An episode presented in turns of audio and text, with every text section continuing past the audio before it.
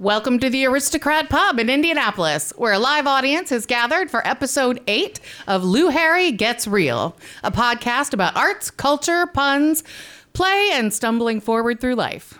On Lou's guest list this evening, Greg Ballard, a former mayor of Indianapolis and author of the book Less Oil or More Caskets, and singer songwriter Cam Melton.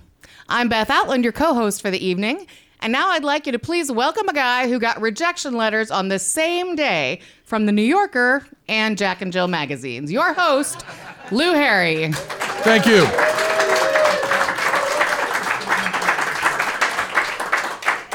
Good evening.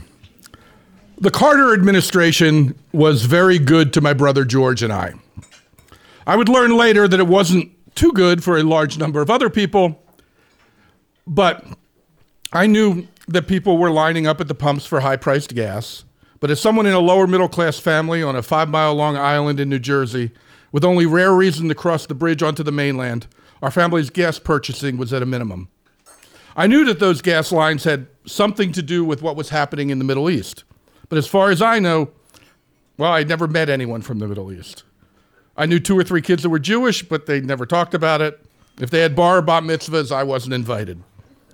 I knew there were hostages taken and that days were going to be going by without rescue. But those were abstract. Those were numbers on the TV that I sometimes saw between school scarfing down dinners and high school play practice. The days went by, but I didn't quite know what that meant. Now, the Carter administration was my friend because my brother and I had summer jobs. I started as a paper boy, then worked on the boardwalk. I fixed skee ball machines, spun prize wheels, bus tables, flipped burgers, sold fake dog shit and exploding lighters and Jim Morrison posters. With nothing I could think of to do with money besides buy books and eat pizza, I, like my breakfast chef slash fruit truck driving brother, squirreled away money into certificates of deposit. Before there were CDs for music to buy, there were CDs that paid you. At that time, thank you, President Carter, they were paying as much as 17%. 17% at no risk. You just had to let the money sit there for six months, which was not a problem. Thanks to Carter and Company, plus some generous community scholarships and a job in the dorms, I was able to pay my way to Temple University, which is where I actually started paying a little bit of attention to politics. When I wasn't paying attention to movies, women, theater, writing, and women, that's when my friends my friends at the time included lesbian lefty Deb D'Alessandro, who went on to host a feminist radio show in Philadelphia, and John Kincade, a hardcore Reagan fan who is now co host of the big podcast with Shaquille O'Neal. They were both my friends, and they were friends with each other. And I don't recall either of them screaming at each other about their opinions. The times have certainly changed. With their help, I realized that politics hit different people different ways my win, like my win on those CDs, can be somebody else's loss. I also learned that world history and our personal history impacts how we see the world, the lessons we take from it, and the changes we try to impose on it. While I never had an interest in running for public office, for a long list of reasons, since my college life, I've remained fascinated by the give and take of the political world, both globally and locally. We're going to talk about the global and the local in a bit with my guest, Greg Ballard, who knows a lot about both. I'm thrilled that he's going to be here to join us. But first, I want you to meet Beth Outland.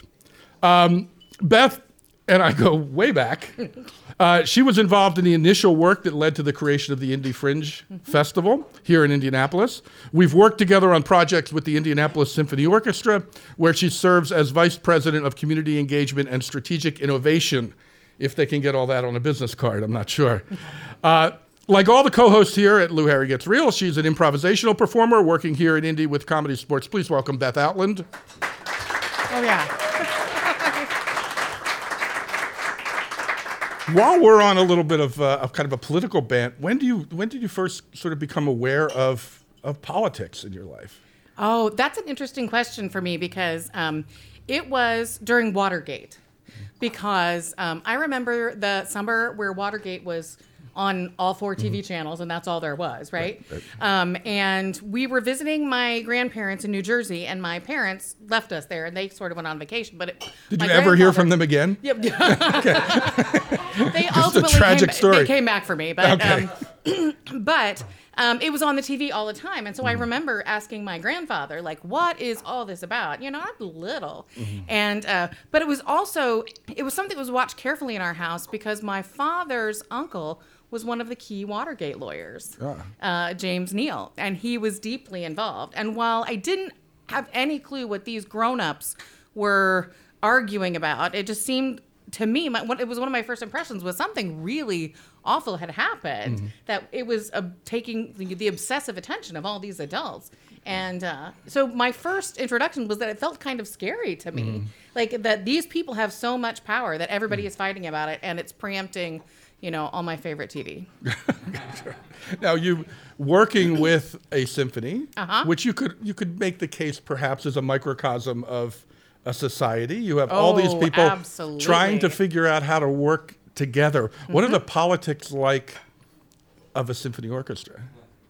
I'm not sure I'm close enough to retirement to answer that honestly, but um, but honestly, it's really interesting. I mean, it's you know, it's an ecosystem like any other business. Um, what's fascinating about it is you have both executive leadership who is focusing very heavily on you know the balanced budget and the operational aspects and making sure that we are sustainable financially and all that kind of stuff. And then you have an artistic leader who is very focused on the vision of the art we want to create um, the sound we want the orchestra to have and how we want to um, uniquely put our artistic you know vision into the world. And watching those things go together there is there is the kind of inherent tension that you might expect it is By inherent tension, do you mean fisticuffs or um, I've never, um, I've never seen actual bruises on anyone, but but yeah, like you know, an artistic leader who has this great vision for doing. Um, well, we did Dream of Gerontius a couple of weeks ago. Of course. Sing along, everyone. Sing- everybody. Dream of Durant. um, and that is um, that is a piece that's like an hour and 20 minutes long with no intermission. Right. so first of all god forbid you have to pee because you're not getting out. Um, and if you get out you can't come back in. Like it is a big heady meaty piece and it is super important to the artistic director not just because he believes it's a great work that everyone ought to hear which it is but also because doing that is going to develop the skills of the musicians we are fortunate enough to have from all over the world and allow us to grow Mm-hmm. right? So there are very good reasons for doing it. We also know that we're not going to have a line around the block of people going, "Dream of Gerontius." Right. Yeah, You It's know. not you love you know the live broad live symphony accompaniment to Harry Potter. Right. You'll also love this. Exactly, but you know what? The artists are going to play the stuff to Harry Potter better Mm. because they've done Dream of Gerontius, and so we're always trying to strike that balance, which I think is also inherent, inherently what happens in our political system. Mm-hmm. Like, how do you strive the balance that makes us all better, doing things we know in the short term sometimes Mm-hmm. are not necessarily going to make everybody happy, um, and make it sustainable along the way. So there are a lot of political parallels. Interesting. Well, one of the things we, we like to do with every episode is uh, what we call our pun challenge. We put out there on Facebook uh, something to do with our guests. So in this case, what we did was we asked. Um, we asked our readers uh, via social media uh, to lessen or improve the electability of a political figure by adding, subtracting, or changing part of that person's name. For example, Bill Halle Selassie in the Comets, Benetton Mussolini, Benjamin Netanyahu Nani Nani Boo Boo, things that mess with the names. Some of the ones that came in. Uh, oh, former president James K. Polka. Wouldn't you be more likely to vote for him? Uh, you want to throw in some of these? Oh, Ch- Abraham LinkedIn. LinkedIn would be good. He could For have a heck of a network. I think. social media. That would be good. Chairman Wow, he would be cool. JFK Mart. JFK Mart would That downgrade. sad. That would be very Yeah. sad. Uh, Mitch Jack Daniels. We could drink along with drink along with Mitch would be the slogan in that one. Uh, Ross Pierogi makes me laugh a lot. I kind of like that. For the Yeah. the Polish community would embrace that. Uh, Millard Fillmore East for those who like rock and roll. No dead silence on that one. That's all right. Kind of a childhood throwback, throwback of uh, Spirograph Agnew. That would be good. FDR Tolkien. That'd be great. kind of a hobbit uh, vice presidential. No, forget it. Hoochie Coochie Men. Right. Who would be who would be great working with Dwight D. Cup Eisenhower? That would be fun. and Rutherford Beyonce Hayes. So all good. Are we, should we end? We actually got a laugh on that one. Should we end on that one? No, let's do a few more. Go ahead. I, algorithm is one of my favorites. I like Sherbert Hoover. uh, Chris Krispy Kreme. Ooh. Yeah, I, I don't think they're going to go for Lady Turd Johnson. That's not good. But she's number two in the polls. So oh. oh, bad. Uh, Martin Mini Van Buren. it's home for me. Bernie Colonel, Colonel Sanders, maybe. Mm-hmm. Vladimir putting on the Ritz. That would be good. I like That's that. a winner. Let's end, let's end on that one. Thank you to all those who contributed. Some of those people won free tickets tonight. Watch for those on social media. I want to bring up our interview guest for this evening, Greg Ballard. When Greg Ballard announced his run for the mayor of Indianapolis, I did a double take. Is this the same guy I met when I was invited to this writer's workshop to speak? The inquisitive, generous, and powerfully upbeat guy with the military background? I didn't even know that guy was a politician, but it was him. I had spoken to his writers group not too, uh, long, not too far before uh, the time that he announced. Um, he certainly was different, and in an upset over a much heavier funded incumbent with greater name recognition, he landed a pundit puzzling win, going on to two terms running the city of Indianapolis. Uh, Greg Ballard was not a standard issue party picked candidate. With a degree in economics, he joined the U.S. Marine Corps, earned a master's uh, from Marine Corps University, served in the First Gulf War, and with the European Command in Stuttgart, Germany. His experience overseas led to further study uh, of the Middle East and our dependence on foreign oil, leading to his book, Less Oil or More Caskets. We've got a lot to talk about. Please welcome Greg Ballard.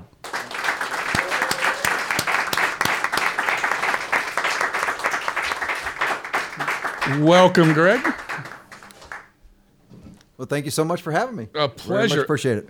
I am very interested in day afters sometimes. I want to know what it was like the day after um, you're at your duty in the Marine Corps and the day after you finished up as mayor of Indianapolis. Oh, that's uh, really interesting. I think the day after I finished up in the Marine Corps, uh, all I remember was flying back from Germany with the family, and I don't remember too much after that. Frankly, I'm not sure that was exciting. Uh, I can tell you exactly what I was doing uh, when I got done being the mayor. You're done on January 1st, for me, 2016. At 9 a.m., I was in a car heading toward California. I know that's exactly why I drove uh, right to Santa Barbara uh, just to get away and clear my head. It eventually took about four months to clear my head. It's just the just the way I was in being the mayor. I think people, most people know that. But I uh, I got out there to Santa Barbara on January 3rd. On January 4th, I actually started writing this book. Oh, really? Yeah, that's uh, because I didn't have time as the mayor or the energy as the mayor to write a book. I, I knew I had to get away to do that, and so I started actually in the hotel room in Santa Barbara on hmm. January 4th of 2016. So, Now, as part of that sort of respecting the the incumbent, the next regime, so that you know attention doesn't always turn back to to you to follow up on things, to comment on that you know the next mayor's activities, any of that. It's good to be at a I think it's good to be away. I I, I, I think I, I've held to that. Uh, I'm certainly we've talked a, a few times, but I, uh, as you've noticed, I, there hasn't been any proclamation by me on anything, Mm-hmm. and I don't anticipate that uh, to happen whatsoever. So. So where are you anchored now? I'm at the University of Indianapolis. I'm a visiting fellow, and I do a lot of work with them. I don't have my own classes because I, uh, I help professors with their classes. They, they would have let me teach, but I had other things I kind of wanted to do, and I help Mm-hmm. not them- teach. Like not. Well, I mean, I do fundraising for them. We have a Ballard Summit every year. They bring in high school sophomores and talk about. em- The theme is always embracing the future, and I. I'm actually positive with them because I don't know if you've talked to high school students here lately, but they don't think the future is going to be there, and it is going to be there for them in really good fashion because the world is getting so much better as we speak. So, uh, so I do that sort of thing. I'm also I co-founded the Indy Women in Tech, which was the main sponsor of the robotics, and our our state robotics championship is now huge, as you, as you may know. We sponsor STEM days for middle school girls. We also put women through coding academies and through Ivy Tech cyber uh, cybersecurity courses and website courses, website management courses, and that sort of thing. So we pay for them to actually uh, get into tech. As I like to say, we actually put women in tech. We're not just an advocacy group. We actually pay for them to get in tech. So and then I do. I'm on some boards and commissions and write books and things like that. Well, I'm curious because we're going to talk about sort of dependence on, on oil and uh, what that means uh, for us here. What was the first car you? Let's start with the first car you were driving, and I want to get a, a sense of where your understanding and um, interest in what's happening with oil, how that evolved. You mean So the first car I ever what was the first car you were ever driving? 66 white Volkswagen Bug. Very good. completely used. So that's uh yeah, that was the first car I ever had. And when did you start to become aware that our uh, the way we handle oil is creating a national Problem. Well, most people think I had an aha moment back in the Gulf War back in 1991, but I did not because the technology there was no alternative. We knew we were fighting for oil. Uh, we had to at that point in time for the global economy. I, I think everybody understood that. Do- wait, I want to pause on that. Do you think that that was was that the message that was being sent, or You, you know- you, you read the book. yes, I did. The answer to that is no. Uh, we, uh, if you go back and look at the rhetoric by our federal office holders at that time frame, we were talking about expelling dictators and countering aggression. No one mentioned that we were fighting for oil. But we, the Gulf War 1991 was about nothing but oil and who was going to control the oil economy for the future. I mean, that's all that was. Uh, and it's hardly any secret, but no one would talk about it eh, like that. Right. Although you mentioned in the book that, and you quote every president on almost every sort of inaugural speech, or, or Yeah, around that yeah. time, saying, "This is, you know, I'm going to be the energy president, and we're going to change dependency on foreign oil." Going back how far? Uh, back to the oil embargoes and Richard Nixon. I mean, Richard Nixon said at that time that we will, under Project Independence, we will be completely energy independent by 1980. Isn't it great that that happened, ladies and gentlemen? Bravo. So he said that, and, and every president since, I did not, because I didn't want the book to be political, I did not put Presidents Obama or Trump in the book, mm-hmm. but every president, both parties, said something like that while they were president. Mm-hmm. And, but there was no action. In fact, we went from, back from the oil embargoes, we were 28% dependent on foreign oil during the oil embargoes. And despite the, uh, despite those oil embargoes, the Gulf War, the terrorist incidents, the hi- hijackings, uh, 9 11, uh, all of those things that happened between uh, 73 and 2006, we went from 28% dependence on foreign oil to 60%. Despite all of those incidents. And yeah, I, I would suggest that most, uh, most people think we were getting off of foreign oil. It was just the opposite. We were getting more dependent on foreign oil during that entire time. now, is that higher percentage in addition to a higher amount of oil? Yes. So yes, we so were increasing not- our amount of oil, and we were increasing our dependence on foreign oil. Uh, President Reagan did change where we got our oil from. He, he tended to go away from the Middle East. We're not completely off Middle Eastern oil. We buy some from Saudi, and uh, also from Venezuela. If you, for those who don't know that, but the uh, so we went to more friendly sources, but there were still foreign sources of oil. So mm-hmm. this, that's why I say in my book, energy, our, our energy independence is irrelevant. It doesn't solve what we need to solve. And I, we can ex- talk about that here in a second. But Well, you're talking about dependence on oil. The other big piece, I think, in your book that's eye opening but should be self evident is that it's not just us buying oil from another country, it's us protecting that oil for the rest of the world. historians are not going to judge us kindly. This is you, this is the, the main part that I talk about when I when I do my PowerPoint and I talk to audiences. We protect the oil for the entire world, the oil supply routes, the in- infrastructure to make sure oil gets where it needs to go. And by we, you mean The United States military and their contractors and everybody else. That cost us $81 billion in 2017. It's cost us tens of billions of dollars for decades now. This is above and beyond the wars. This is not our troops in Syria and Afghanistan. This is a separate mission of protecting us. And we have been doing this since the early 1970s, since the Brits pulled out and said, we're not doing it anymore. And then during the Vietnam War, we actually got this mission, and we've been doing it. Now, here's what really happens we protect that oil. We protect the oil that goes from Iran to China.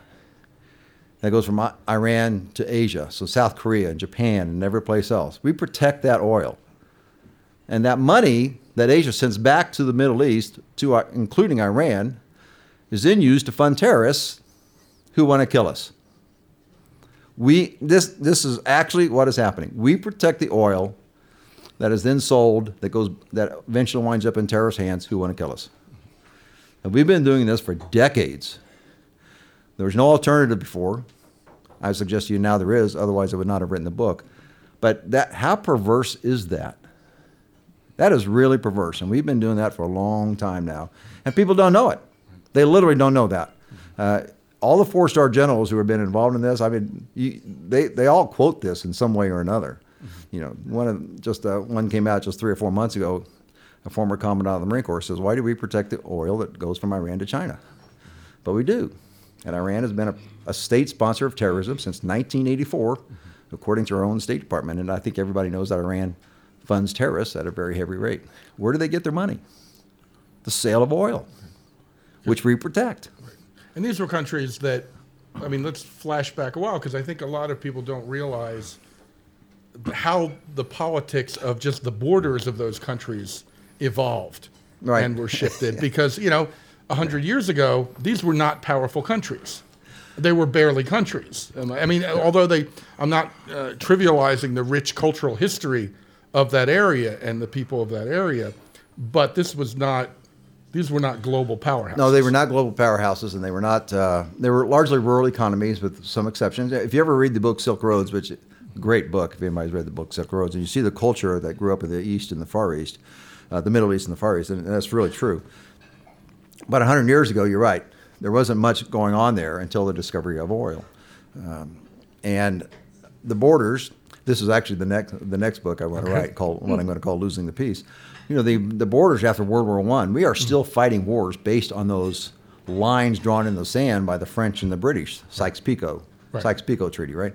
We are still fighting wars because of that over 100 years ago. And just to clarify, because and I, I may be wrong, but because those borders weren't drawn necessarily in regard to like where the political centers that uh, or the cultural existed centers, they were right. created. That's right. They weren't drawn Imposed with, on we- them. with what people considered the boundaries at the time, even though they're real, real hardcore boundaries. But people did not; uh, those lines did not respect the cultural norms of that area. Mm-hmm. They were just lines in the sand, primarily because oil was just beginning to become prominent uh, at that time, and so the French and the British wanted to make sure they had access to whatever oil that they want. They wanted. Plus, they had some particular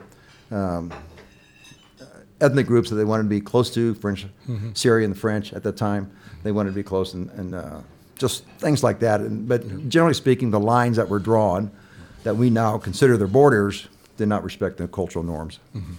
Now so, you, okay, I'm sorry. please. So, what percentage of you would say um, American military spending and American military efforts are related to the this oil issue? 15%.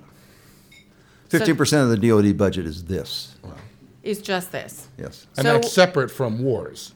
Yes, Yes. that is not the wars. Now, if you want to count the wars, because I would suggest to you Right. that the only reason we're in the Middle East is is to stabilize the Middle East to make sure oil gets out of there.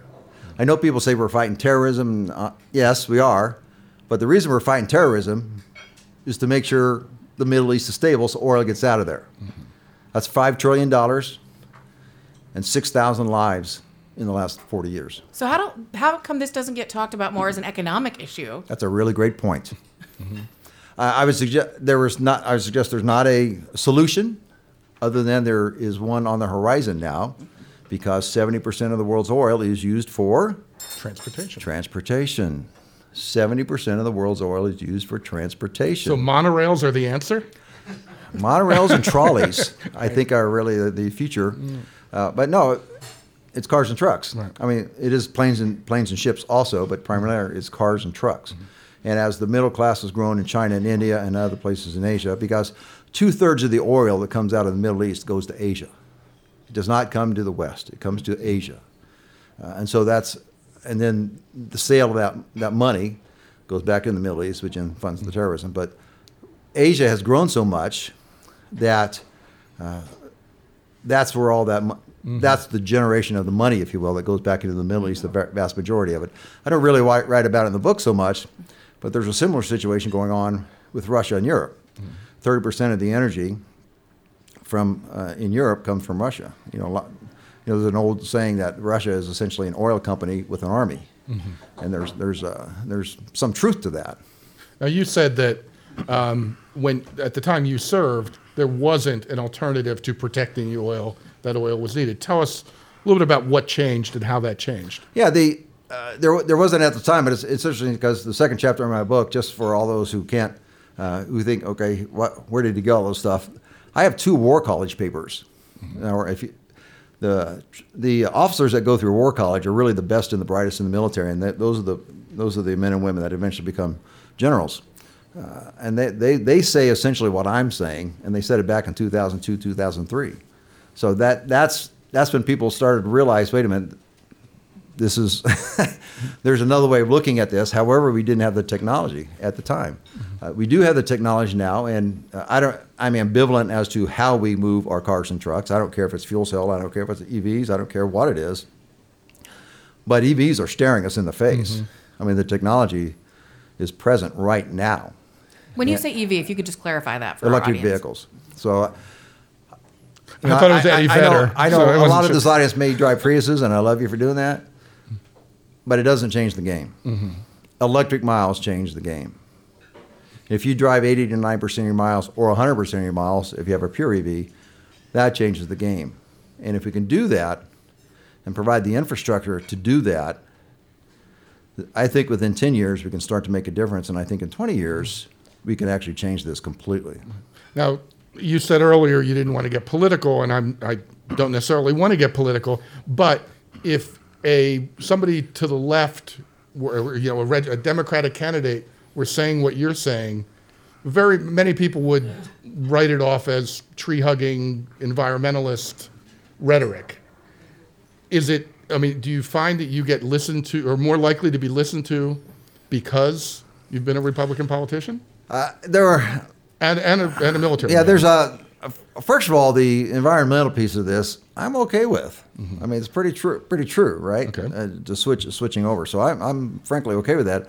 But I, the book is kind of written so that if you don't want to use that argument, then you better be looking at this argument. Mm-hmm. And so, but when I present on this, 95 at least, 95 percent at least, have never heard what I'm saying. Mm-hmm. They've never heard it. They don't know it, even though it's been happening for decades. But our four stars know it mm-hmm. because I, I can give you quotes from them. Right. Uh, is this is not it's not a secret within the upper levels of Washington. Mm-hmm.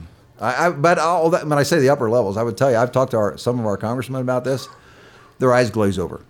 Mm-hmm. Here- Here's what they say. This is a, when I start saying about this, about how we, you know we got to get, get off of oil because our troops have been protecting oil. You know what they say? Oh, we're producing all that oil in Texas. It won't matter.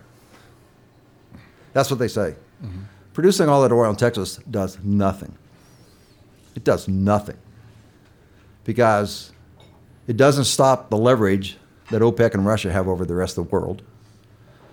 It doesn't stop the funding of terrorism because two thirds of the oil from the Middle East goes to Asia, and it doesn't bring our troops home from the Middle East because because we're going to make we are going to make sure everybody gets the oil because that's part of our international security responsibilities. So producing more oil in Texas does nothing, and we don't have the oil reserves. Everybody thinks we have a lot of oil.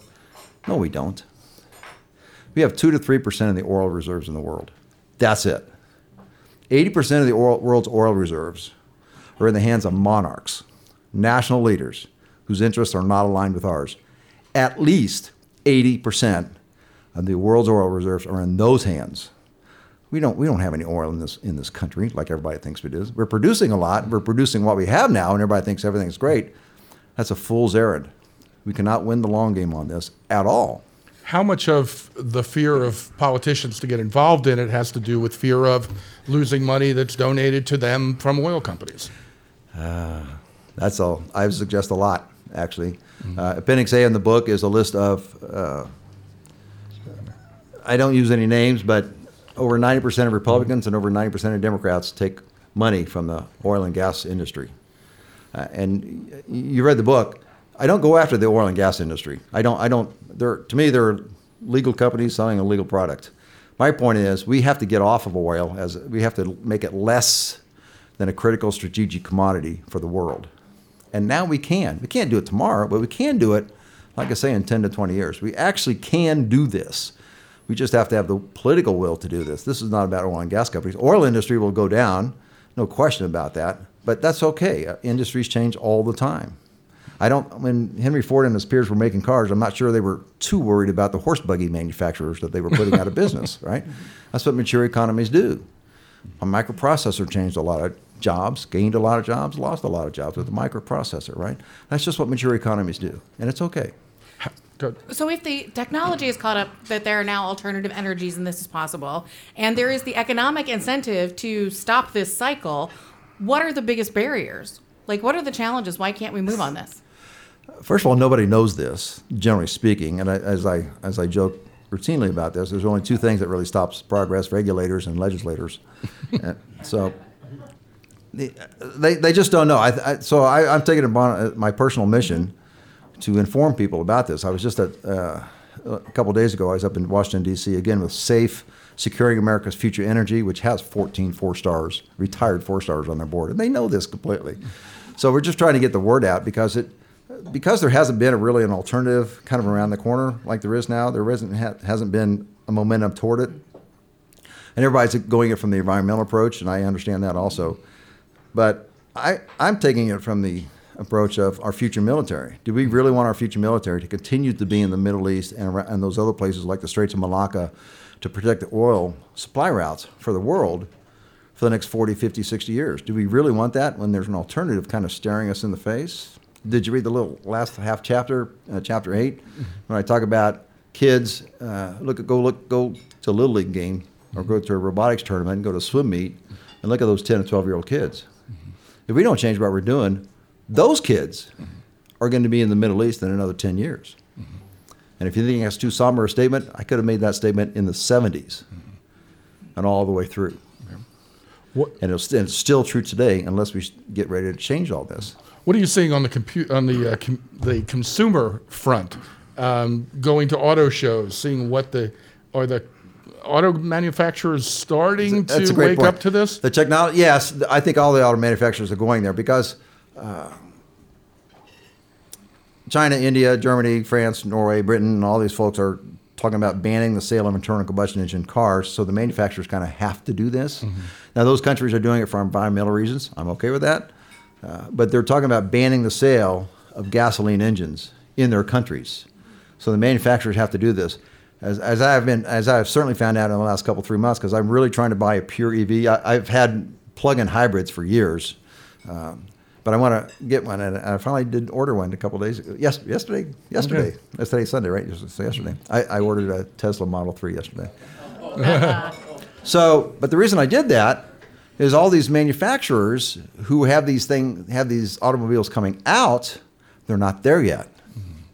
Not to the level that they should be. They're starting to come out, but the Jaguar I-Pace is out, and now the Audi e-tron is out in the last couple of weeks. But you know, the like the the other manufacturers who at the lower priced end, where most people buy their cars, that is not out yet. Even though the the technology is there, they haven't got it got there yet in in uh, making it affordable for everybody. So uh, that has to, and I think in two to three years that will change, and that's where my rhetoric will probably get a lot tougher in two to three years than I'm saying it today, which I, I think I'm pretty blunt today. but, but in two to three years, I think I'm going to get very blunt about this once the, the automobiles and the trucks at a certain point that people can afford them uh, because the, the cost, I mean, it's, it's so cheap to keep an EV. I don't know if you guys know that or not, but it's so cheap to run an EV compared to a gasoline engine. Do you know that? Because check the tires, check the brakes, make sure there's windshield washer fluid in it. That's about all you ever do on a on, a, on an electric car. But um, but in two to three years, when all this is at the same cost point or actually cheaper than an internal combustion engine car, uh, I would suggest to not only me but other people, rhetoric is going to get very loud. If you want our troops home, if you don't, if you don't want these caskets coming home from the Middle East anymore, you better be buying one of these cars. When you think about this as a city level, what does a city have to do? I mean, I have a colleague that just bought an electric car for the environmental reasons that you speak of, but she had to get the electric car from another state brought in, and Yes. she could not. Um, she like called around and had to find a place that would service her electric car because you can't just take it to any mechanic. Right? And so there's some infrastructure within a city that has to be built to support more citizens doing this. How does a city adjust, and what's the role of the leadership in a city to help make that happen? Excellent question. because there's there are largely 12 states where these cars go to now. Now, Tesla, the funny thing about Tesla, Tesla, Tesla wants to be in all 50 states. States are banning them. Do you know you still can't buy a Tesla in Texas or New Jersey? It's against the law. It almost was against the law in Indiana two years ago. People try to stop it because you know the dealerships don't like this model, and eh. so all this is going on. And I listen, I want manufacturers to make money. I want dealerships to make money. But you're right about these cars. They they're, they're like the three West Coast uh, states: uh, Maryland, Massachusetts, New York, Georgia, uh, and and others. So they're kind of on the coast. And I, I've been calling around trying to get these cars, but literally they don't know anything about it. When I go into a dealership in the city here and I ask about, are you going to get this car? I know 10 times more about that car than they do. And I'm just, you know, former mayor, right? they should know about these things, but they don't. And, and the infrastructure isn't necessarily there. Uh, Tesla, though, built infrastructure across the country. And so you pretty much drive across the country in a Tesla uh, depending how you do it. But for most people, they'll be able to do that. More charging stations are coming in uh, to the city, but you're right. There's more to the charge than the charging infrastructure. There's who's going to service the car, right?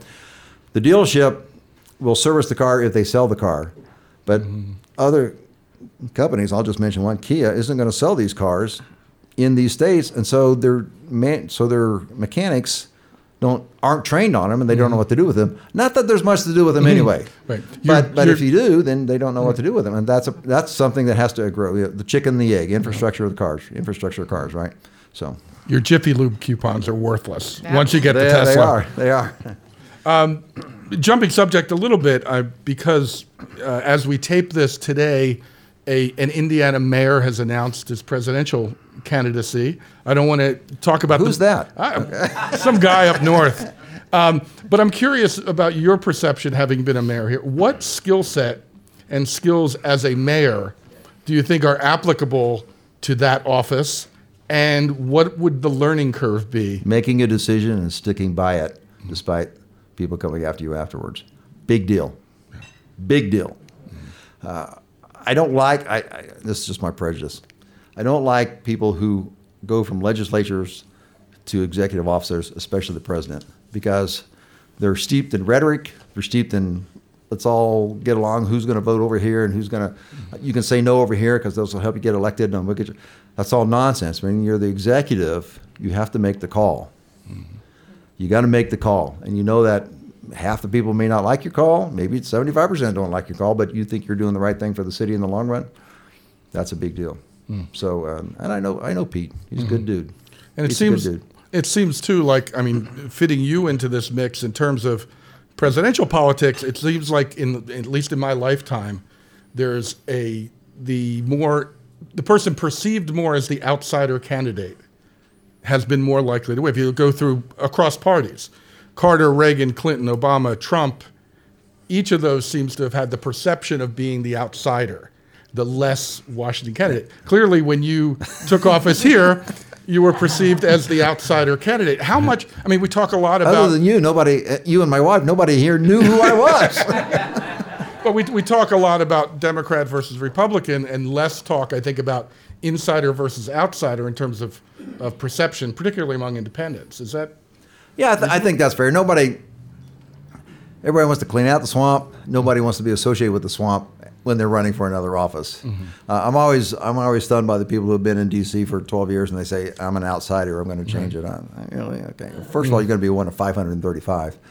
Uh, so just understand that. But uh, so I, I'm not overly. Uh, thrilled with the rhetoric of political campaigns, uh, uh, especially on the federal level. I, I just don't. Uh, a long time ago, not a long time ago, a couple years ago, Lee Hamilton and, and uh, Richard Lugar, they do kind of the sideshow, uh, going around the state and do these. and so Senator Lugar, who I have enormous respect for, said that it's a good. This President Obama was still in. He said it's a good thing that President Obama is doing all these executive orders because Congress isn't really doing anything, uh, and so the government has to keep running. And then Lee Hamilton doubled down on that. He said, not only they are not doing anything, they don't want to do anything because if they actually solve the issue, they won't have anything to run on. They will lose their campaign issue. That made a lot of sense.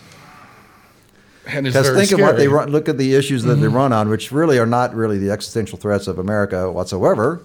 Uh, they're more social issues than anything else, and but they want they want to keep the campaign issue alive for the next election, as opposed to actually solving real things like the debt. And you think that's those are conscious decisions? Yes, I do. Well, that's a downbeat way to. Uh, And I'll tell you, and I'll tell, and I'll tell you why. I, I tell you, I tell you why. I, all that said, things, things. I mean, well, that tell is us a that, joke or something, Look, I just impressed the entire world, and I, I, I get that. But the uh, this is this is my take on it. Uh, I think this is gerrymandering, and both parties have done it in the states that they kind of control. The main election used to be in November. But with gerrymandering, that's not the main election anymore. The main election is now the primary. People used to win the primaries, and they'd be on, and I always call them the wingnuts. You know, the wingnuts on the left and the right. The wingnuts would win the primaries, but then they'd have to come to the middle to win the general election.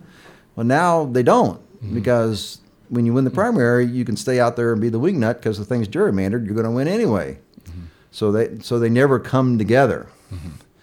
Uh, you know, in, just 30 years ago, they they may fight publicly and they may say some things, uh, you know, it, with it on TV or whatever. But then they go out and have a, you know, steak and steak and wine later that night together, right? And and try to figure things out. They don't do that anymore. They don't talk to each other anymore up there. That's a real problem. How did you get around the sort of party politics, even on a local level?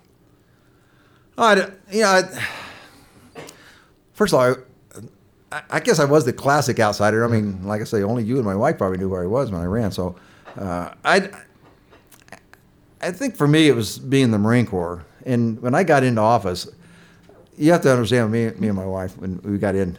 All of a sudden, I had a thousand new friends, right? And they all wanted to say this and this and this and this. And the help, some were helpful. Some were trying to help, be helpful. Others were trying to be ideological. Mm. And we just, you know, I wasn't young at that point anymore. I was over, well over 50, and I kind of knew how to read all that. And I told my t- when I was interviewing them for my staff, and I got to understand, I didn't know anybody on my staff mm-hmm. when it all when all this started. I mean, so I had people that I did trust help me find the staff, and I told them, if you're doing this for me or you're doing this for the party, we are not going to get along. I said we're doing this for the long-term health of Indianapolis, and that's it. So if you don't see things that way, really don't take the job. And that's what I told every one of them, and that worked out pretty well for me, I think. And um, and so I and so people knew I was just trying to do the right thing. However, at the mayor level, if you're not doing the right thing for your city, if you're if you're trying to be a Democrat or a Republican, you're not going to get reelected anyway, and, and nor should you, because that the, the, most of the stuff in a city is not political. So you had written an earlier book um, about small unit leadership, right? Right. Based on your military experience. And, and a little bit of civilian experience. So, So to, I'm curious, what um, what applied when you became the mayor, and what kind of leadership style or efforts did you have to maybe rethink in the different situation? Uh, great, uh, great question. The thing that mostly applied was focus. I mean, I was in the Marines, no matter what you were doing, we had a mission, you have to do it, and there are certain times you really, you can't let distraction get in the way because there are people's lives in your hands, and you, that's just the way it is, and and you have to stay focused on what you're doing. So when I became the mayor, I have people who are purposely trying to distract me, uh, and I and we, I was able to stay focused on really what we were trying to do. Uh, the other the other piece about my, my style, I kind of kept the same style. To be frank with you, I ha- you have to realize the political piece. The press is there, and you got to get that. Uh, and you just have to be able to manage all that, and, and I think we generally did that. I was beyond stupid on that the first year, but but uh, I think I got that eventually. Uh, and uh, but I, I'm- wasn't a micromanager. Everybody thought I was going to come in and go. "Rah, rah, rah, rah, rah, rah." I, I was just the opposite. I was never like that anyway. So I wanted people to come to me with their ideas. What are the good ideas? Let's vet them all. Let's figure it out together. And they didn't have to come from me. You'd be surprised how many office holders their idea has to come from them, or they're not going to hear it. A shocking number. now I was just the opposite. I, I wanted them to come from everybody. You might had a good idea. Let's figure this out. So you I weren't didn't care who it checking to make sure that the you know the beds were properly made on the cots in the office where your staff was I wasn't doing over? anything like that. No, no, no. And uh, and I had a, as you know, I had a great team. I had terrific people, and you can look at where they are now. I mean, Sports Corp, Greater Chamber of Commerce, Cindy, Indiana, Mind Trust, State Lottery, uh, State Civil Rights Commission. I mean, on and on and on, where my uh, people that used to work in my administration are now leading these organizations in the city and the state. Uh, and I, I was very blessed that I had such great people around me, and I listened to them. I listened to them. I, my first chief of staff, I'll never forget this. This is the first year I was the mayor. Again, I had a, had a little learning curve, but I learned. And uh, we were talking one day, and it was, actually it was about a press press thing. And uh, it was Paul Okeson, who's a brilliant guy, wonderful guy. and I said, well, you know, instead of this, we'll just do this. And he looks right at me dead in the eye and says, Mayor, that's 100% wrong. You gotta have that. I had a lot of that going on in my office.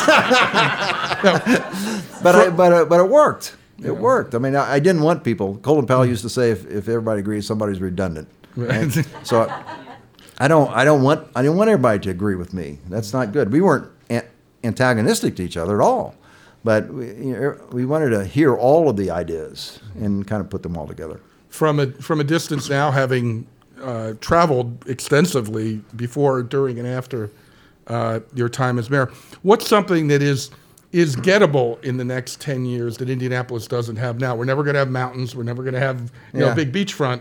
What is something that would that would upgrade the city um, that we don't have now or don't have enough of? I think we're heading that direction, but it's, it's really mobility. It's the, the ability.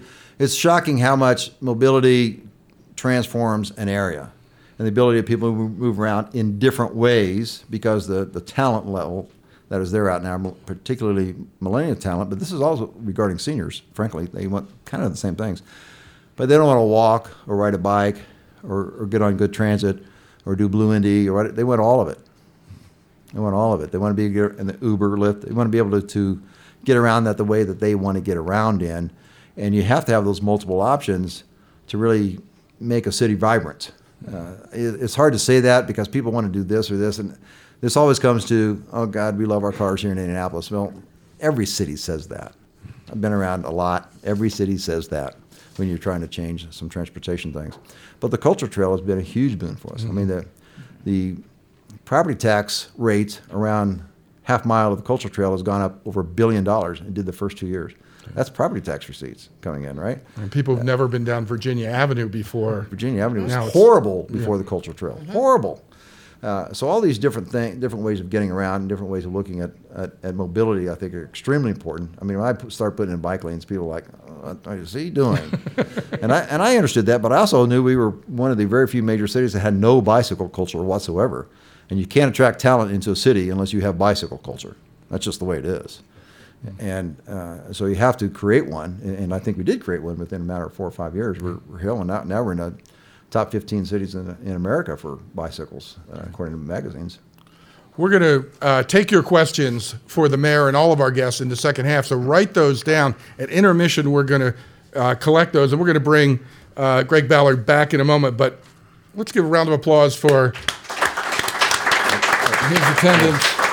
And we've talked a fair amount about science to a certain degree, and I want to introduce our musical guest, Cam Melton, um, who is a singer, songwriter, biomedical engineer. We'll talk about what that means a little later. Uh, please give a listen to Cam. It's either way.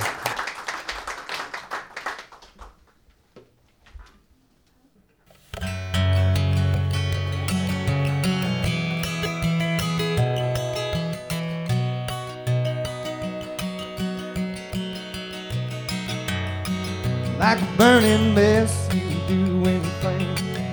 Piercing eyes with looks that maim, and I would never be the same. You took me to a foreign land.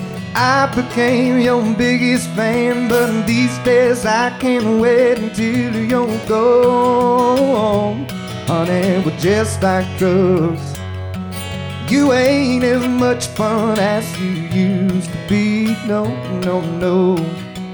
No, no, no, no, no, no. Honey, we're just like drugs, just like drugs, just like drugs. You ain't as much fun as you used to be. No, no, no, honey, no.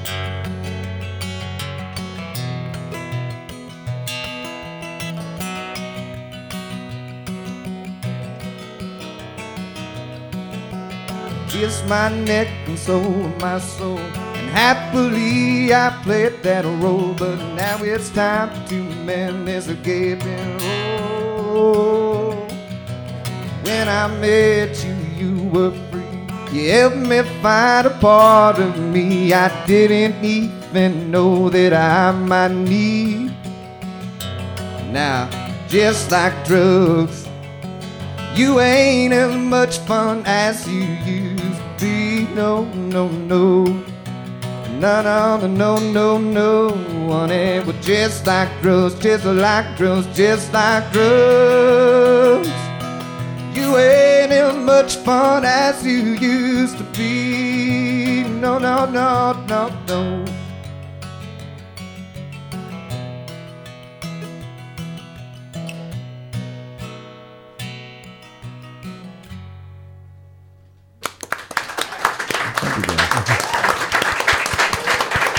Cam Melton. We'll be back in just a few minutes after a brief intermission. Very good. You like that? Welcome back to the second half of Lou Harry Gets Real. Lou Harry Gets Real is sponsored by the Oxford Room, a unique and private event space located above the Aristocrat Pub. The Oxford Room is a beautiful, comfortable space perfect for many types of gatherings. The den like setting showcases rich wood paneling, leaded and stained glass windows and fixtures, as well as interesting artwork, statues, and collectibles expertly curated by Mr. Rick Rising Moore, who's been the owner since 1969. The room seats about 60 people, is equipped with audiovisual equipment, a full bar, private bathrooms, separate entrance, and an elevator with access from the parking lot. They can customize a menu to make sure that your next event is a smashing success. So if you are interested in having your next event at the Oxford Room, just go to Oxford Room at aristocratpub.com. Thank you, Beth. Uh, we have Cam Melton who offered some music in the um, at the end of the first act and is going to offer a little more coming up soon. But had some questions. I have to um, honestly say, and we've done the research on this. You are the first musical guest we've had on the podcast who has studied microbiome. Like, wait, I screwed that up. Let's try that again. You are the first guest we've had who has studied microbiological genetic. No, I said that wrong again. Let's. What, at, you're a Rose-Hulman graduate in biomedical engineering who studied stuff I can't even pronounce at IUPUI. Tell us a little bit about, first of all, this uh, science background. Certainly. Uh, so it's uh, microbial genetics. Microbial genetics, microbial genetics, microbial genetics. Now, Got now, it. of course, I know what that is, Oh, but for the benefit of our audience, Right, could just you to just tell help us them. a little bit? Let's help them out a little bit. Certainly. So uh, basically, what I did was I, I looked at what genes within bacteria help them cause disease. And in particular, we looked at um, what's called biofilm, which is a 3D community of bacteria. And they sort of secrete this thick, waxy substance that helps them adhere to surfaces. It protects them from immune cells. and uh, it, it makes them much more resistant to antibiotics. So once they develop this biofilm, they're very very difficult to eradicate. So we looked at what genes uh, control this process, and uh, we looked at what genes make these bacteria more virulent. Now, you're also a musician. Yes. Do these two areas cross in your mind, or is one a vacation from the other? Absolutely, the the music is is kind of a vacation from it. Uh, It's it's a time when I can turn off the very analytical, logical side of my brain, and I can just be very present and and creative and organic. Uh, but I, I- do think that they inform one another. Where I, I have a very analytical and logical process by which I go through. I practice and uh, learn new things, and uh, my my writing process is, is fairly methodical and analytical, but. Which came first? Uh, definitely the, the math and science that that came from early childhood. Um, I started taking math classes at the university when I was in middle school, um, so that was sort of my the career trajectory that was plotted out for me and ordained for me. But uh, so Is that, that, I mean, middle school going to college to study science, is that just, you know, a, a geek neon sign on your head? Or how does that, how did that fit in socially? Uh, it, it was odd because uh, it, it was after school, um, so my parents would drive me down to the university. So during school, I, I wouldn't be in the math class. I, I would go to the library with another student that I took this class with, and uh, so there, there was a little bit of a, a, a segregation of, of the nerds. Uh, but uh, at the same time, um, you know, I, I've sort of worn it as a badge of honor. I, I, I think nerd is a compliment. So. There you go. Was there a tipping point um, in your decision to pursue music full time?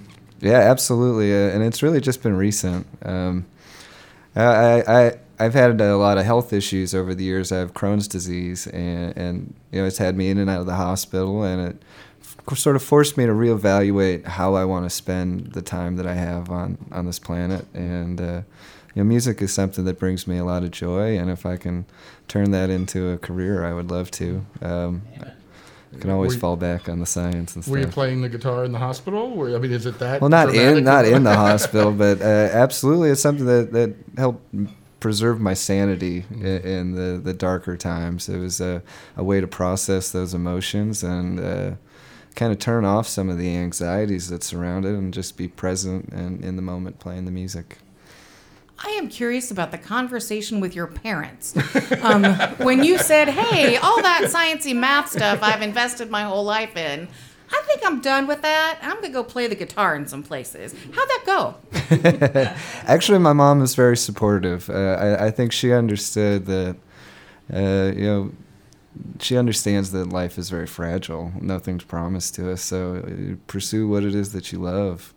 And, and so she was like, she's, she has my back 100%. Uh, and, uh, uh, you know, I think I think she worries about how I'm going to feed myself, but, uh, you know, but at, at the same time, I, I, I'll find a way through it. You have an EP out. How? What's the decision making process like on not just what songs you're going to put on it, but what order? How much thinking goes into that, and how much is just what feels right? Certainly. Um, you know, it, it is tough to distill and understand, distill down which which songs I want to pick. Um, and, and it's tough to know. I, I have my own personal attachments to songs, but that doesn't mean that those are the songs that other people are going to relate to and attach to. Uh, so, you know, really consulting the, my support network of friends and colleagues and and such, uh, getting other people's input is really important. How I was listening. I'm sorry. I was listening to some of your songs this morning, and they feel.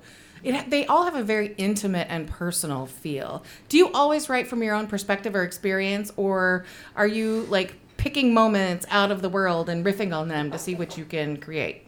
Uh, they're definitely heavily influenced by my own personal experiences, and, and honestly, it's a way for me to to process those experiences and and, and find meaning or uh, you know, to to figure out how, how I feel about it. Uh, you know, I'm writing about it and figuring that out as I'm going through the process. Uh, but definitely, I think honesty is, is very important to me and how, I- how I go about it. I want it to reflect who I am and, and what I'm about.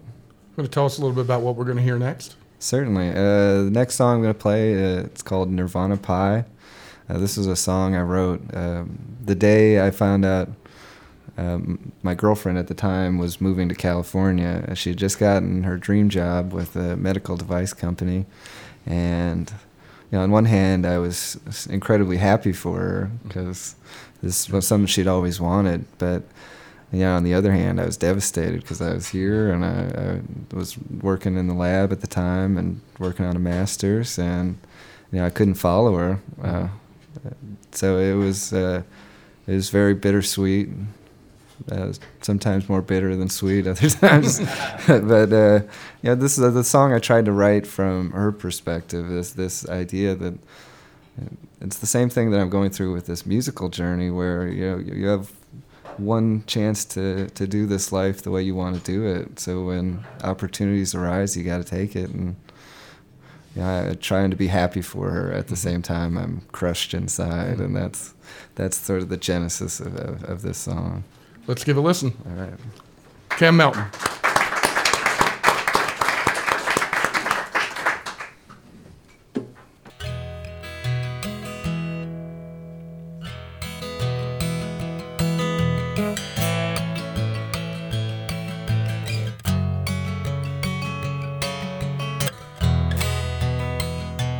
Well, it seems to me that the place to be is right just where you can't see the life that you have always wanted to lead. Sometimes we, including me, just need to be where we feel free. So, honey, please don't stand in my way.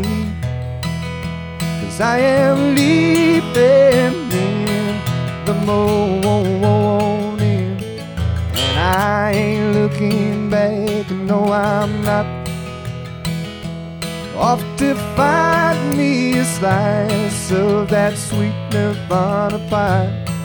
Cause everywhere I've looked has seemed to be out. Forking paths and mystery doors with jars of truth and battle scars I carry with a heavy load. I don't know if this is right, but I just can't keep losing sight of the things in life I know that I need.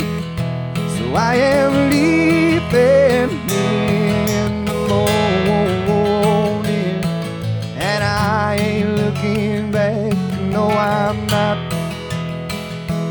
Off to find me a slice of that sweet Nirvana pie. Cause everywhere I've looked, there seemed to be out. Yeah, I am leaving in the morning, and I ain't looking back. No, I'm not. To find me a slice of that sweet Nirvana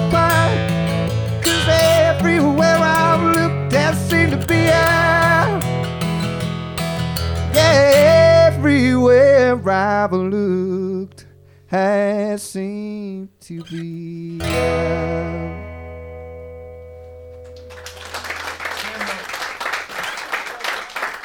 We're going to bring Greg Ballard back up and answer some of your questions.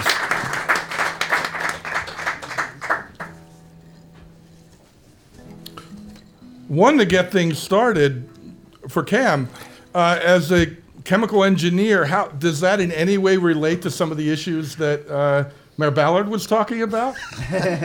Actually, uh, it, it- does. Um, actually, more so the um, as a microbiologist. So I worked with a bacteria uh, called Pseudomonas aeruginosa. Wait, slowly. Pseudomonas aeruginosa. If anyone uh, can spell that, they're going to win free tickets to the next show. I'm sorry. But actually, it's a bacteria that's used in uh, bioremediation of certain oil spills. Uh, so, along, along the lines of, of, of oil destroying the environment, in, in these cases of emergencies, they can use this bacteria to break it down into components that are uh, less toxic to the uh, environment. There we go. Um, Uh, before you go Okay, on. I'm, I'm sorry. He reminds me of one of my all-time favorite movie lines. go ahead. No one is truly free until nerd per- persecution ends. Yeah. Well, actually, I want to I want to springboard on that a little bit. A, a lot of during your tenure as mayor, Indianapolis grew to be what could be argued, and if they marketed it correctly, the nerd capital of the world because we have the largest board and uh, tabletop gaming convention. I believe Star Wars Celebration was here during your time. Yeah, yeah. Sure was. Um, was was that and is there was there a conscious move or a resistance to uh, us embracing that title? the nerd culture. Yeah. The I- don't. Uh, I wouldn't quite put it like that. I would. I would tell you that we embraced uh, the sciences and, and all that that meant, and uh, and those individuals and those organizations that were important. I I'm always reminded, like at a football game, between. And I shouldn't say those colleges. Sure, but- you should. so, but when anybody else is uh, playing uh, Stanford or Northwestern or MIT or something, you know, the, the chant that always comes over is, "One day you're going to work for us." Right? You know, the implication is you're beating us now, but one day you're going to work for us. right? And it, uh, somebody asked, what would the impact of electric conversion be on gas tax and infrastructure? You know, that's a great question. I, I, I get that a lot. How are we going to pay for the infrastructure? That's just we have to fix infrastructure, not no question. But it, it's you can pay for it another way, either through income tax, property tax. It doesn't really matter. Uh, the fact that you get gas tax, it's kind of funny. Indiana is actually one of the states that actually taxes you for having one of these cars. Most most states actually give you some sort of credit or some sort of bonus for having one of these cars. In Indiana, you actually have to pay a little bit more. What, uh, how did that happen and why? Okay. well, it was under the the logic of well, they have to pay for infrastructure repair too, which is Oh. I, I'm okay with that, but it's it's actually a little bit more than the average person pays for that. But that's you know, Wait, It's just, so just I a- understand. So you're saying that because they're not paying a gas tax, well, they have to pay something to work on the roads, and here's what. Okay. and it just happens to be more than the average person pays for the road through gas tax. But that's Oh, you know that's neither here nor there. I mean, Georgia used to give a five thousand dollar credit. That's Mm-hmm. why Georgia became the Nissan Leaf capital of the country Mm-hmm. because uh, you not only got seventy five hundred dollars from the feds, you got five thousand from Georgia itself. So they were buying electric cars all over the place. Uh, Georgia rescinded that. They may put it back in, but I'm not sure. But uh, but we actually go the opposite way here. You just gotta have to live with it. And no one when I when I talk about EV infrastructure, electric vehicle, no one knows what I'm talking about. I mean, you do now, but uh, but I, it's a matter of getting the word out because the, I don't. I'm not sure the legislature knows the difference between a plug-in hybrid and a pure EV or anything like that. So So th- there's a an educational process that- that's part of it. I think so. Another question. Handwriting. We're going to challenge you on this a little bit. I may mess up some of the. Uh, the views expressed do not include the reasons for our military involvement in these areas, like fighting oppression, allowing for democracy, uh, something, something, uh, something preservation. Are these false reasons, or are those reasons? Well, I, I don't think we're promoting democracy in the Middle East. Right. Am I wrong about that? Right. We're not doing that at all. I mean, that's used sometimes as a, a we're protecting Israel Well- argument, but Yeah. Yes. I mean, but it's not. I, I'm not sure everybody knows about the the uh, national security uh, word?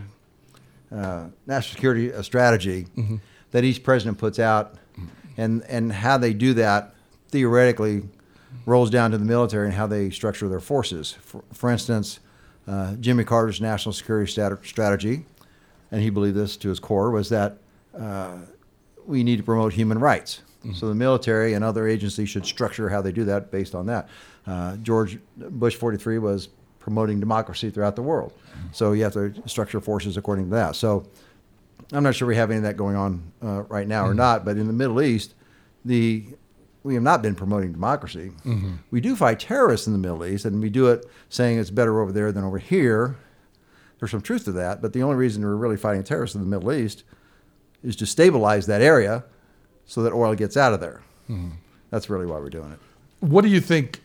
Let's say 10, 20 years ago, we went to another form. We didn't need to go in and protect the oil. What would that part of the world look like now? uh, chaos because pirates would control all of this and, and black and oil would largely be black market. I'm not saying it's a bad thing that we're doing this. I'm happy that we're doing it and not somebody else. What I'm saying is let's get to the point where it's not necessary. Let's get to the point where oil is not critical to the economies of the world because right now it is. That's where we need to get to. So then, if we if it's not critical to the economies of the world based on transportation, then there's really no reason to protect it, right? Kind of like salt used to be critical strategic commodity for the world. Lots of things changed, including refrigeration. All of a sudden, salt is not a critical critical strategic commodity anymore for anybody. Uh, but we still have a salt industry, Right. right? So I mean, that's that's kind of how this could play And I- out. I've been to some restaurants where it seems like salt is a critical is it- commodity. I think that's true. one of the um, one of the things that I, I recall from your from your time as mayor and as somebody who at the time was was covering the arts and still do in town, I think I saw you at more arts events, not just there to make a presentation or there to make an appearance, but actually there enjoying the arts. Um, tell us where that interest came from and how that's Uh, continued. that, that's a that's a great question. First of all, we need to maybe have more opportunity to do that sort of thing, and you you know quite a bit more people, so it's it's uh, it's always fun to do it. Uh, I always had a reputation when I go to an event. I don't stay 15 minutes, get the picture, and say, "Hey, I've been here," and get out of there. I never never had that reputation. I had the reputation for actually staying and talking to people, mm-hmm. and sometimes staying late uh, because I, I enjoyed it. For instance, after I got done with Gregory Hancock, I would uh, That's Gregory Hancock Dance Dance Theater, a local dance company. I would stay and say hi to the dancers and congratulate them that mm-hmm. night. I mean, Right. so I stayed, you know, half hour to an hour afterwards talking to them. So mm-hmm. I, that's just the way I was. Uh, you know, Shannon sang for me all the time at, different events, and my wife would be sitting right next to me, and she'd come up and diddle my hair and, and everything else. She's not worried about me. Yeah, she, so, so and, and it was always so fun, you know, with, with Shannon singing at different events that I That's was at. Shannon Forsell, Shannon Forsell, executive right. director of the Cabaret, who's in the audience. She's uh, and she's a great singer, uh, a former Miss Indiana. Am I right? First runner-up. Okay, all right. In case you didn't hear that, that was first runner-up. First runner- First runner-up. I'll Just to you- make I'll- sure everyone heard that, that was first runner-up. Those you may not have heard that from the you know listeners at the podcast. That was first runner-up. Oh, man. Should have gone with the baton uh, twirling, She- maybe. She got. Oh, I, could- I was willing to give her credit. you know, but I'll say it. Yeah, but I mean, it's just fun to go to the events because the people are really nice. Uh, you get entertained, and uh, you know, I got invited to quite a few, and and we, we liked doing it. I particularly like dance, as as uh, lots of people know. So I went to a lot of lot of. Uh, Gregory Hancock's uh, troupe and also a dance kaleidoscope and whatever else I could get to in, in that regard. And I actually I still get asked quite a bit to go to dance things, so I, and I, I go to them. So How important do you think? it. How important do you think the sort of homegrown arts are to the character of a city? Oh, I think I think it's critical. I mean, uh, I, I was just when I was sitting over there and you were interviewing Cam, I was thinking, God, how neat is this? right here in Indianapolis on a Sunday night, how neat is this really? Um, and I, I think I think so. I think all of that is extremely important. It adds, it always adds to what I would call the the the, um, the culture of not just the, not the culture of the city. What's the word I want? But uh, the ambiance of the city, if you will, that attracts talent. I always think of terms. Every decision I made as the mayor was about attracting talent into the city.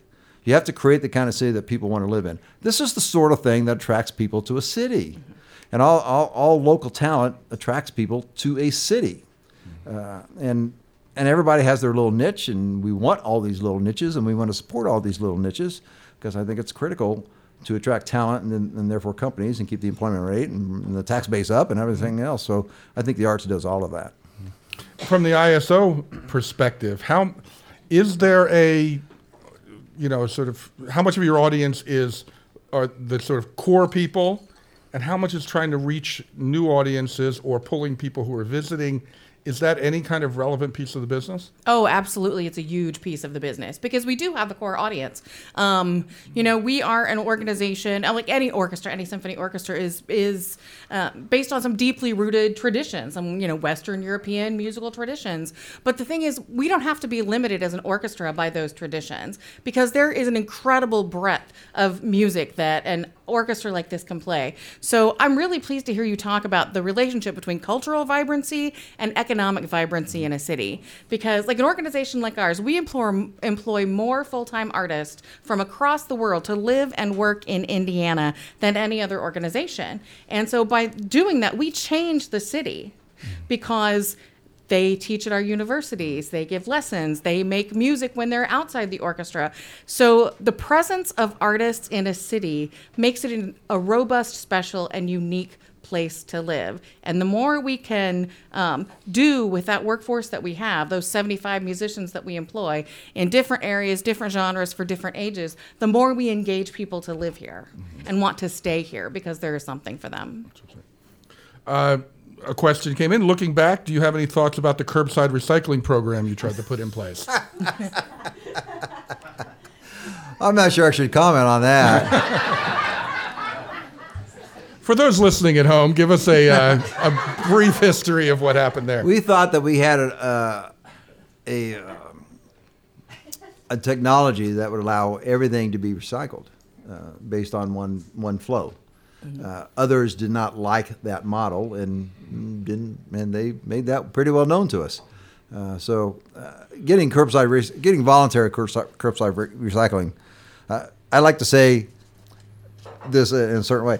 We tripled the voluntary curbside recycling, which means we went from like I think three percent to nine percent. Right, so triple sounds good, but the the base was really low, and it still is uh, because people just kind of aren't there. But so we, the the technology that was presented to us that we we think we vetted it pretty well uh, would have done it completely differently, and and lots of people in that arena didn't really like it, so they kind of fought against us and brought up lawsuits and everything else. And frankly, they waited me out as I was done being the mayor.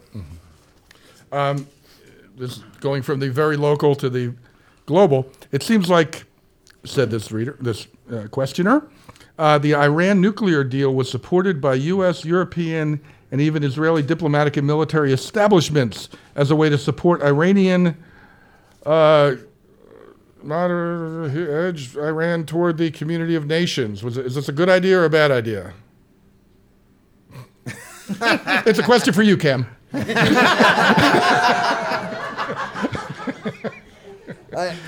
It's um, Do you, do you want to comment on the Iran nuclear deal? I don't. I didn't read the deal. Okay, I, I'll be honest about that. I didn't read the deal, and but what, from what I understand, is that the Iranians are largely uh, in compliance. Um, but that doesn't mean, at least to me, it doesn't mean that they're our buddies. Uh, they're still considered a state sponsor of terrorism. But my understanding is they're largely in compliance.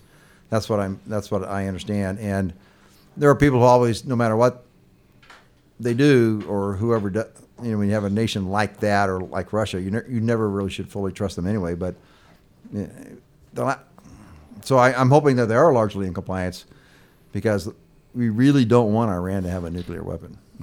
I don't care what you think. I don't I think that's a horrible idea to allow nu- Iran to have a nuclear weapon but uh, based on based on history. So but but if, if the Europeans think that they're largely in compliance I think I think that's okay.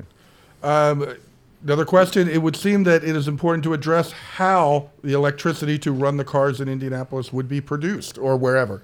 Um, how is that electricity produced? Most of the electricity in Indianapolis is natural gas. I hope hope you know that. Uh, uh, I, again, for purposes of my argument, I, I don't really care. Uh, that said, uh, lots of other people do care, and I do too, frankly, just not for purposes of the book. But uh, in 10, 15, maybe 20, I don't think it'll be 20 years. I, we're going to be driving electric cars that are powered by solar and wind and battery storage. That's just the way it's going to be. I, I, th- I think that's the way it's going to be. But what if there's no not a windy day? That's where battery storage comes into play. I, I, Since the question had been asked nationally, I had to ask it here. you know, battery storage is, is really key, and I give Elon Musk a lot of credit for moving this along. I, I, don't know what's happening lately. He's getting a lot of bad press here lately, but the fact is, he has moved this so far forward uh, on so many different levels.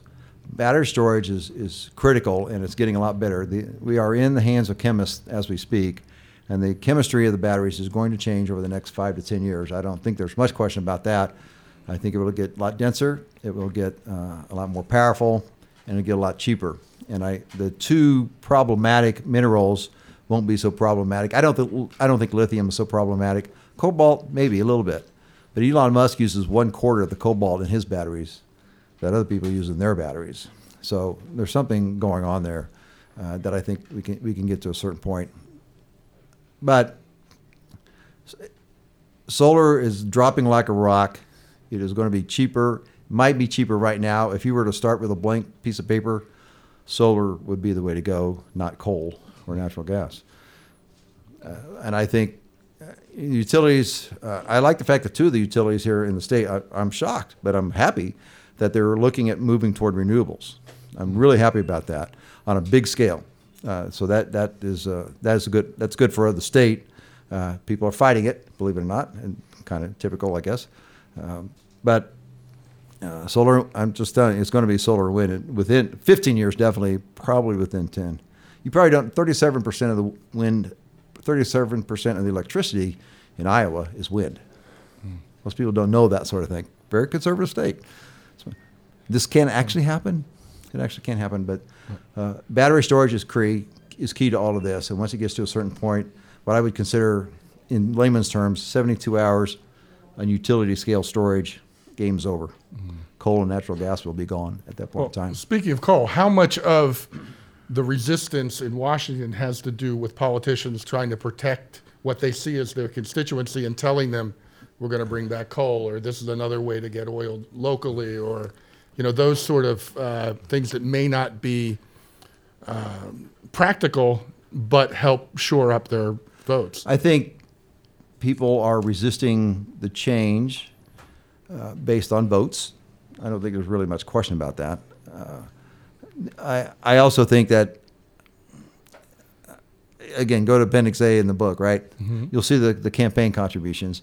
And I'm not and I'm not suggesting at all. I would never say this actually. I don't think any individual congressman or senator or whoever changes their vote because of this campaign contribution. But they do get listened to. I mean, those folks do get listened to. And and if you're hearing one side, then you kind of think that's the one side.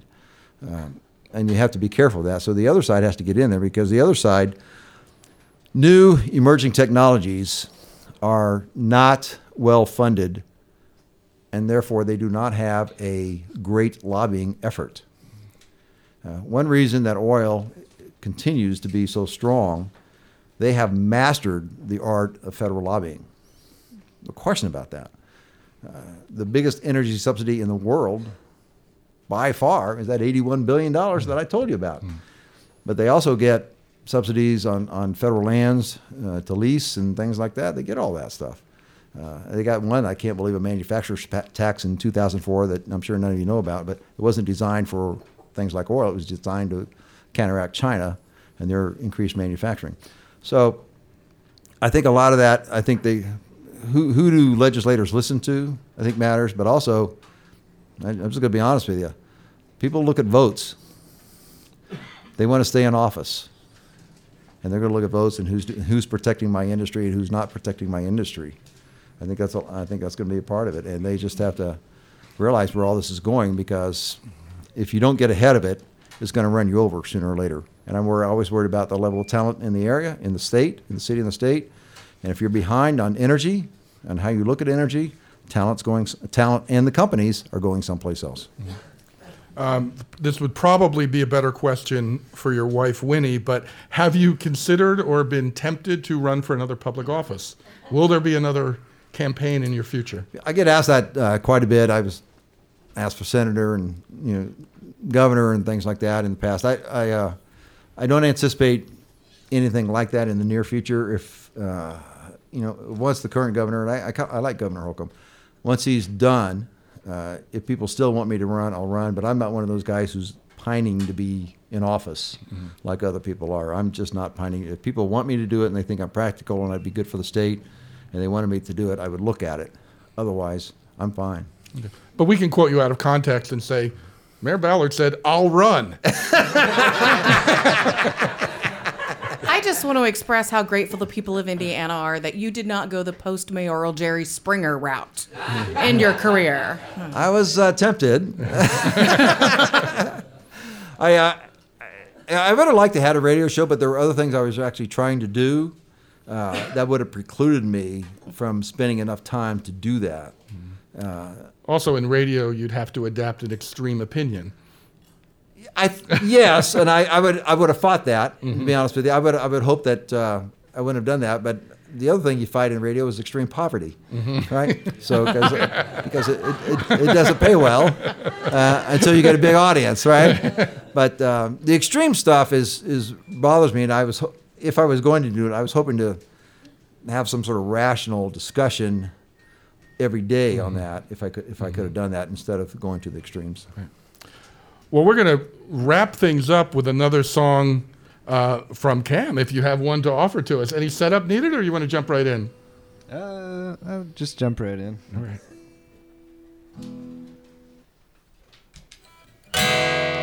I'm going down to the river. And I'm gonna wash you off of me. Cause I can't stand this feeling of your shame upon my skin. I'm going down to the river. And I'm gonna wa- wash you over me. Cause I just wanna feel clean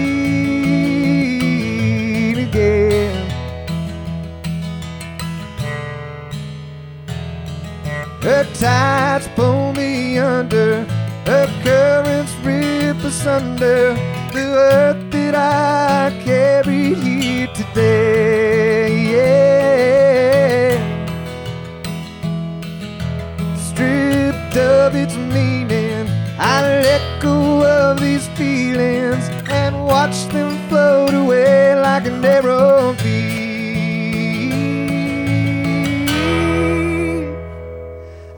going down to the river.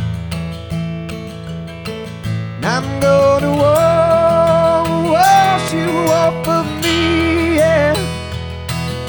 Cause I can't stand this feeling of your shame upon my skin. I'm going down to the river. I'm gonna wa- wash you off of me, yeah. Cause I just wanna feel clean again. Yes, I do. I just wanna feel clean again. Cam Melton. That wraps up another episode of Lou Harry Gets Real. Thanks for coming out. Thank you to the staff of The Aristocrat. Thanks to Miles Hall on sound, producer Patrick Chastain. Thanks to Greg Ballard, Cam Melton, Beth Outland. Thanks to Jimmy Stewart, Frank Capra, and everyone involved in it's Mr. Smith Goes to Washington, one of my favorite movies. Thanks to IU Press, publisher of Less Oil or More Caskets. Thanks to Deb D'Alessandro and John Kincade and the civilized debaters of Temple University. Thanks to the guy who sold me my 1976 Silver Hornet, and thanks to whoever bought it from me eventually. Uh, give a listen uh, to the podcast, catch past episodes on iTunes and elsewhere. Uh, thanks for helping spread the word. Check out uh, Twitter at Lou Harry and LouHarry.com. This episode is dedicated to my childhood friend Bill Walters, who we lost on Friday. Man, you meant something. See you next month. Until then, keep an open mind and an open heart. Thanks for coming out.